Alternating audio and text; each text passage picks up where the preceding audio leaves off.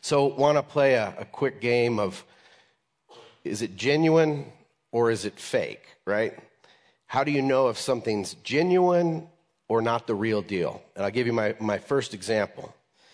Um, when we go to the Dominican Republic on our mission trips that we've done five of them, you see Ray-Ban sunglasses everywhere, selling them, you know, street vendors at the beach, etc. Except for we ended up naming them Roy Bands because they're not the real deal. Now, in my hand is a pair of real Ray-Ban glasses, and you can't see it, but inside the, the little arm is how you can tell if a, a pair of Ray-Bans is genuine or not. And they're trying to sell you $5 Roy bands down in the Dominican Republic. I'm sure we got, a few of us got ripped off, but um, I got these from Target Optical, so I know I'm good there. But um, I, I, did a, a, a little search to know how can you tell if a smile is genuine or not. You know this?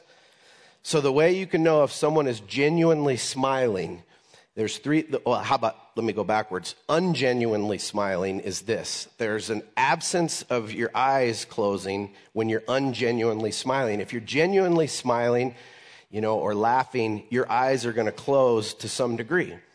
The other way you can tell if a smile is ungenuine is there's no crow's feet. You know, the little thing that happens that you hate as you get older, they stick around. But if there's no crow's feet, then somebody's not genuinely smiling. When they're genuinely smiling, that, that happens. And then there's an absent, the, when someone's genuinely smiling, they don't show their bottom teeth. So if you see bottom teeth, then someone's pushing that smile through, right? Like kids in the back, back to school pictures, right? They're pushing a smile out or whatever. At the DMV, they tell you not to smile anymore. It's funny. You have to look like it's your mugshot or something, but um, not good. If you smile, they'll get on you too. DMV, TSA, DMV, ooh, I don't know which one's a toss up there that's more brutal to go through, but I digress. Um, my favorite is this genuine or fake. Look at this picture. Okay. Genuine wrestling or fake wrestling? I hate to break it to you, but SmackDown WWE is not real wrestling. It's not. I'm so sorry. The Easter Bunny's not real either. I'm so sorry. Oh, I better shut up. Um, what am I getting at in all of this? What, what is the point of genuine or fake? Well, the letter of First John, John's first letter that we have written to the church, he was really trying to empower the church to understand what was genuine and what was not. Because two things were happening to his audience that he wrote to. Um, there was, they were being bombarded with persecution from, from Rome about this new king and this new kingdom that they were talking about. And then, number two, there were false teachers that were coming in behind the apostles. The apostles planted churches, started churches, taught the gospel, and then false teachers would come in behind them and try to take away from the nature of Jesus, who Jesus really was, which then takes away from the heart of the gospel. So, how do we know what genuine Christianity looks like? That's an important question. What does genuine Christianity look like? If you think about it, there's three strands of, of Christianity from church history. You have the Catholic Church, the Eastern Orthodox Church, and then you have the Protestants. If you're totally brand new to all this, Protestantism was birthed out of the Reformation in the late 1400s, where they began to protest the Catholic Church. So that's the word Protestant has the word to protest. I'm not protesting anybody anymore. I'm following Jesus. So I, I, don't, I don't love that word. But how do you know what's genuine, right? And even within uh, the Protestants, there's how many gazillion denominations that have been started. So who's genuine? And then there's, there's cults that will tell you that they believe in Jesus, but it's a different Jesus. It's not the Jesus, he's not the Jesus of the New Testament as the apostles taught. That's important. So John, in this fourth chapter, he, I think he gives three tests to know if it's genuine Christianity or not. Three tests based upon three questions. So we're going to put it to the test. Test number one is Am I following the real Jesus? Am I following the real Jesus? To have genuine Christianity, we have to have the real Jesus, right? And what I mean by that is the apostles who walked with Jesus, they, they walked, were taught by him, they, they saw him die on a cross, uh, saw him after the resurrection, they saw him ascend to the Father. So, apostolic, real Jesus. John was a firsthand witness to Jesus. John walked with him, ate with him, hugged him. I mean, he knew who Jesus was. And people were coming in behind his teaching and Paul's teaching and trying to, to paint a different picture about who, who Jesus was. So here's what he says. He says, Dear friends, do not believe every spirit, but test the spirits to see whether they are from God, because many false prophets have gone out into the world. This is how you can recognize the Spirit of God. Every spirit that acknowledges that Jesus Christ has come in the flesh is from God. But every spirit that does not acknowledge Jesus is not from God. This is the spirit of the Antichrist, which you have heard is coming and even now is already in the world. So these guys, these false teachers, were trying to say that Jesus didn't really come in the flesh. They're, they were called the Gnostics. And the Gnostics couldn't bring this truth together that Jesus was 100% God, but he was also 100% human. And Jesus had all, his, his, being God has always existed. But what we're getting ready to celebrate at Christmas, he took on flesh and, and he took on that second nature of, of being human. And so Jesus is fully God, he's fully human. And they were trying to recreate Jesus into only being God. And so they would say that Jesus didn't really come in the flesh. They say he was basically like a hologram, right? And I was trying to remember. Oh, okay, it came to me. Remember in Star Wars, Princess Leia, and she had the little hologram message that she sent. If you ever ever watched this movie called Star Wars, I don't know if you've heard of it, but a hologram is, is, is, it's not real, it looks real. You know, Jesus was like this phantom, is what the Gnostics taught.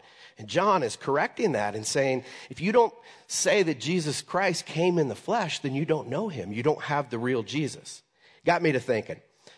We have a tendency to create a Jesus in our own image or a Jesus to our own liking, right? Kind of like uh, Ricky Bobby he wanted to pray to the eight pound, seven ounce baby Jesus. And when he was corrected that Jesus actually grew up to be a man, he said, Well, I like to think of him as a baby. well, I think we do, do, we really try to do that, create him in, in our own image. I got a couple pictures. That's Buddy Jesus. You put him on your dashboard. Jesus is my co pilot. We'll talk about that in a minute. Jesus is my homeboy. No. And this is my favorite the Kevin Costner Jesus. like somebody, that, was, that so funny that somebody had to think that they couldn't have Jesus be a Middle Eastern Jewish man from 2,000 years ago, but I got to make him look like Kevin Costner. I mean, that's right out of Field of Dreams. That's young Kevin Costner right there. That's funny to me. Following Jesus is always going, the real Jesus is always going to result in real change. We'll begin to become like him.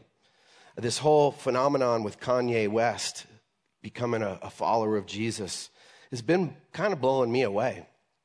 He's a baby Christian, but when you hear him talk, like he's moved from the decadence and the thing of things of what he I don't I couldn't name one Kanye song. Forgive me, anybody, but I, all I know is he's got a new album about about Jesus as King. In the First Corinthians says, no man can say Jesus is Lord except by the Spirit of God living within them and mean it, right? An authentic Jesus is Lord Jesus. So when we think of the real Jesus, he's got to be Lord Jesus. He's not my buddy, right? He's not our buddy, but he is the best friend we'll ever have. He's not, uh, not my co pilot. He gets to drive. You know, I'm, I'm in the back seat, and he gets to drive and, and give the guidance and the direction. I was also, I've been meditating on this a lot lately. How Christ like is our image of God? When you think of God, how Christ like is, is the image that we have of God? Because Jesus said that when you've seen him, you've seen God. You've seen the Father. You've seen what God is like. And so if our image of God isn't Jesus, then we have a false image of God. We don't have the real Jesus.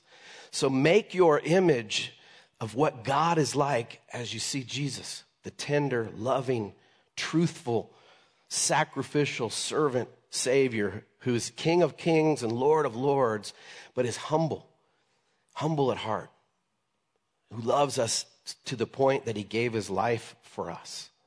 That's the image of God that we need to have. The second test to know if our Christianity is genuine is Am I believing the right essentials? And by essentials, I mean the right essential teaching. The right essential teaching. Again, how do we know, like, who's right?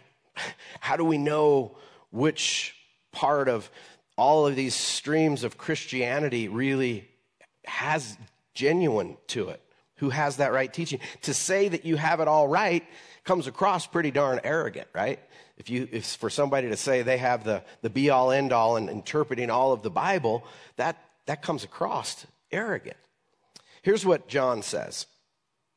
You, dear children, are from God and have overcome them, because the one who is in you is greater than the one who is in the world. They are from the world and therefore speak from the viewpoint of the world, and the world listens to them. We are from God, and whoever knows God listens to us. But whoever is not from God does not listen to us. This is how we recognize the spirit of truth and the spirit of falsehood. I, I think the most important when you think of the essentials and what is essential to Christianity is what unites us all together. All followers of Jesus, past, present, and future. That is what is essential. The essentials guard us from false teaching. That's what he's saying here. The between, difference between the spirit of truth and the spirit of falsehood is to know the real Jesus and to have essential truth understood in our lives and have that cement our faith and our lives together as close to the original as possible. I was thinking about Acts chapter 2. Our vision at Novation is to be a modern expression of the early church, how they lived life together, did community. They, they gave themselves to the apostles' teaching, to the breaking of bread, to prayer, and to fellowship, and the Lord added to their number daily. And so we want to be as close to what, what did the apostles teach? What, what did they teach? And it's, it's important that we distinguish between essential things and secondary things. All the denominations in, within Christianity have come from a secondary issue, never a primary issue. And I'm going to get to the primary issues here in a minute, but I'll give you a couple examples of secondary issues. Do you baptize babies? Um, how do you baptize? Do you sprinkle? Do you pour? Do you have to fully be dunked? I mean, we have our confident beliefs here at Novation, but these are still secondary issues that I'm not going to, to, you know, if I disagreed with somebody, not think that they weren't a brother or sister in Christ. How do you worship? Do you use musical instruments? I'm so thankful we use musical instruments at Novation because I like that. I, you know, I want to rock out a little bit on a, on a Sunday morning, hear some drums and guitar and sing to God from our hearts. But in another culture, that would be foreign music. So, style of music, secondary issue. You get what I'm saying? How do you view the spiritual gifts? Um, uh, when is Jesus going to return? The end times. These are things that might be important, but they're not essential to believe as a follower of Jesus. So, you can know what is essential to Christianity by this. I heard John Stott say this one time, and I've, I've always, I think it's so true. He said, if you have two well meaning Christians who both love Jesus, both believe that the Bible's God's word, and they have a disagreement over something in the Bible, it's a secondary issue. because all true believers are going to agree over the essential truths of the Christian faith. What is that? Well, recently, the leadership at Novation got together and we, we, we decided to, to redo our, our statement of faith, our belief statement. And as we were praying about it, we realized that what unites all believers, past, present, and future, what protects us from truly false teaching, is the Apostles' Creed. The Apostles' Creed is, is the closest thing to the original statement of faith that, that we could come to. And TND, our Tuesday night discipleship, um, it's our podcast that comes out the first and second Tuesdays. And you listen to it, and there's an interaction page on Facebook. If you go to the app or to the to the web page, you can see it. You can listen to the to the podcast. And what we've been talking about on the podcast is the Apostles' Creed and just breaking it down section by section. The Apostles' Creed is not scripture; it's a summary of what the apostles emphasized and taught. That's why it's important. It takes us back as close to the original as possible. Let's say the Apostles' Creed together, okay? And this is how, taking in, in mind that we took some liberty on some of the verbiage of the Apostles' Creed that maybe, maybe you grew up saying the Apostles' Creed and it was just kind of like, yeah, you're regurgitating it on a weekly basis and you didn't take time to sit and really think through the, the power and the unity that the Apostles' Creed gives us as a common vocabulary, a place to protect us from false teaching. And so we changed a couple of the words um, just to make it more contemporary, I guess, would be fair, right? Right, brother? I'm looking at you, Craig. Thank you. All right, let's say this together. It's going to be up on the screen. We believe in God, the Father Almighty maker of heaven and earth. We believe in Jesus Christ, his only Son, our Lord. He was conceived by the power of the Holy Spirit, born of the Virgin Mary. He suffered under Pontius Pilate, was crucified, died, and was buried. He descended to the dead. On the third day, he rose again. He ascended into heaven and is seated at the right hand of the Father. He will come again to judge the living and the dead. We believe in the Holy Spirit, Christ's holy church, the communion of the saints, the forgiveness of sins, the resurrection of the body, and the life everlasting. Amen. Let's be careful not to make secondary things primary things. It's kind of like people have these little pet doctrines that they have. You ever been in somebody's house, you go through the front door and their little pet jumps on you right away? Our dog does that and I can't stand it. Sometimes people's pet doctrines, when you start talking to them, they got to emphasize all these things and do you believe the way they do about certain secondary things? And it's like, let's emphasize the essentials to be helpful to one another and to be helpful spread the gospel throughout the world. We can talk about secondary things, we can debate, we can discuss and dialogue, but let's don't divide. And you know what? I think God has done something in our church that He gets all the praise for in not dividing over secondary issues. Like, you guys have done a good job, and let's keep up the good work. I, believe it brings Him honor and glory when we walk in that kind of unity together. All right, the third test. So we have do I have Am I following the real Jesus? Am I believing the right essentials? And am I living a radiant life? Had to have an R in there, right? It's preacher speak. Makes you be able to remember three R's, those three R words. Jesus is the radiance of the glory of God, the book of Hebrews tells us. He is the radiance of the glory of God when we see him, we see God, and we see the, the radiance of God's love, the radiance of God's glory, the radiance of his goodness, the radiance of his peace, his truth, all that makes God God. For you and I, God wants us to live a radiant life. If we're genuinely following the real Jesus, we will live a life that is radiant. As imperfect as we are, we're pursuing to become like Him in how we think, act, and speak so that we're becoming more loving, more peaceful. The fruits of the Spirit of love, joy, peace, patience, kindness, goodness, gentleness, faithfulness, self control. Those all mark Jesus' life. Jesus is the definition of love. He's, he's patient, he's kind, he's good, he's not rude, he doesn't keep record of wrongs. I mean, that's, that's a definition of who Jesus really is. And so the rest of this, these verses, John talks about what a radiant life looks like. He says, Dear friends, let us love one another, for love comes from God. Everyone who loves has been born of God and knows God. Whoever does not love does not know God, because God is love. This is how God showed his love among us. He sent his one and only Son into the world that we might live through him.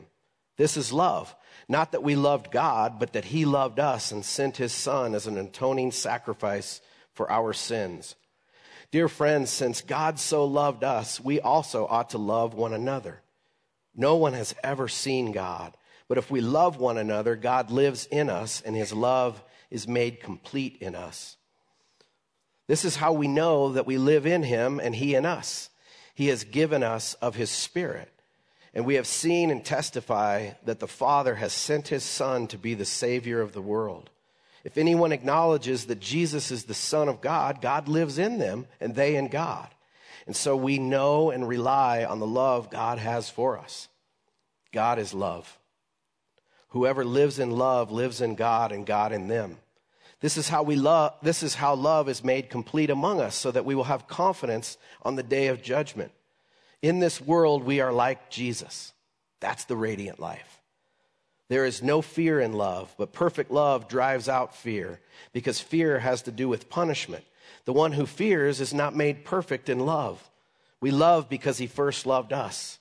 Whoever claims to love God yet hates a brother or sister is a liar. For whoever, whoever does not love their brother and sister whom they have seen, God cannot, they cannot love God whom they have not seen. And he has given us this command. Anyone who loves God must also love their brother and sister. Wow. There's a lot there. There's six sermons within that passage right there as well. But I was, when I read this, verse 12 really stood out. No one has ever seen God, but if we love one another, God lives in us and his, his love is made complete in us. The invisibility of God has always created problems for people's faith. The fact that you, you, no one has seen God. You think about in, in the, the Old Testament, you know, where's your God to, to, to Israel? Where's your God? And God would show up and do these mighty acts and part the Red Sea and all kinds of things. But there was still a problem of, of seeing God. And then Jesus comes in in the New Testament and says, Look, you want to see the face of God? Look at me. He is the face of God. He, his life exhibits exactly who, who God is. And that's, that's awesome. But we haven't seen Jesus. He ascended back to the Father. So, what, how, does, how do we solve the invisibility problem of, of God again? I mean, think about this. When Thomas doubted to, about Jesus being resurrected, he said, Until I touch and handle him, I, I can't believe. And Jesus appears to him, he touches and handles him, and he says, My Lord and my God. And Jesus says, You believe because you've seen me and touched me, Thomas. Blessed are those who have not seen me and still believe.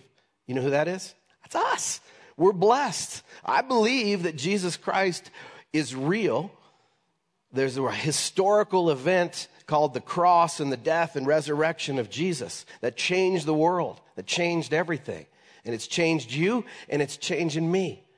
And we're going to live that blessed life that he's talking about. So I, see from this the invisibility of God. God is made visible when we love one another. That's how God makes himself visible. God is love. Not love is God, but God is love. And so God lives in us. When we love one another, God is made visible. Somebody stands up and says, Wow, I want to know your God. I want to know your God. Because we've realized, right, especially in First John, that love is not a feeling. Love is action. You don't have to feel something in order to do what's right, in order to care for somebody, to sacrifice. You don't even have to like somebody. You can love somebody you disagree with.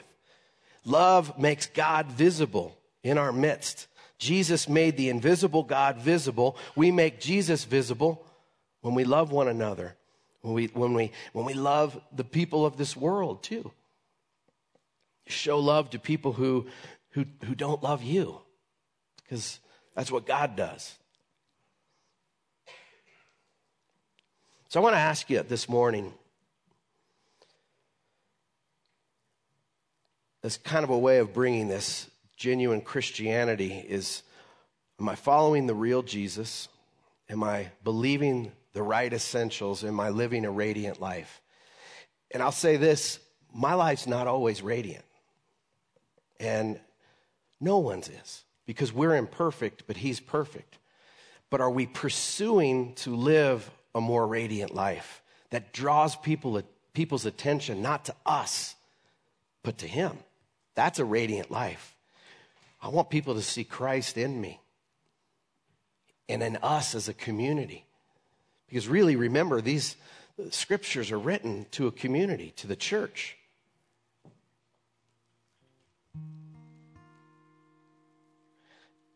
Is our lives being a demonstration of what the genuine is? Maybe ask yourself the question where is God talking to you? What is He talking to you about today? Maybe what part of your life has He got His hand on that you need to give over to Him and to release burdens, release anger, release fears and worries. Let the Spirit of God do a work in you fresh and new today.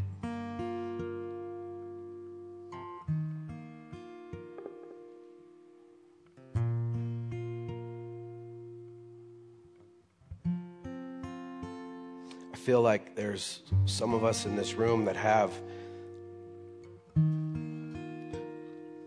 part of our your heart or part of your life has not been fully surrendered over to the Lord and he's saying, "Let me have it. Let me be the Lord of that area of your life." Every relationship, every concern, you'll be free when you give it over to Him. Freedom comes through surrender, and humility before the one who loves us infinitely and perfectly.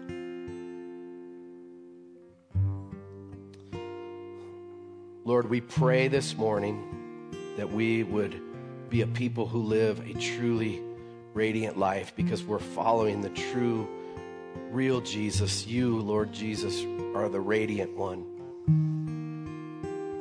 live through us.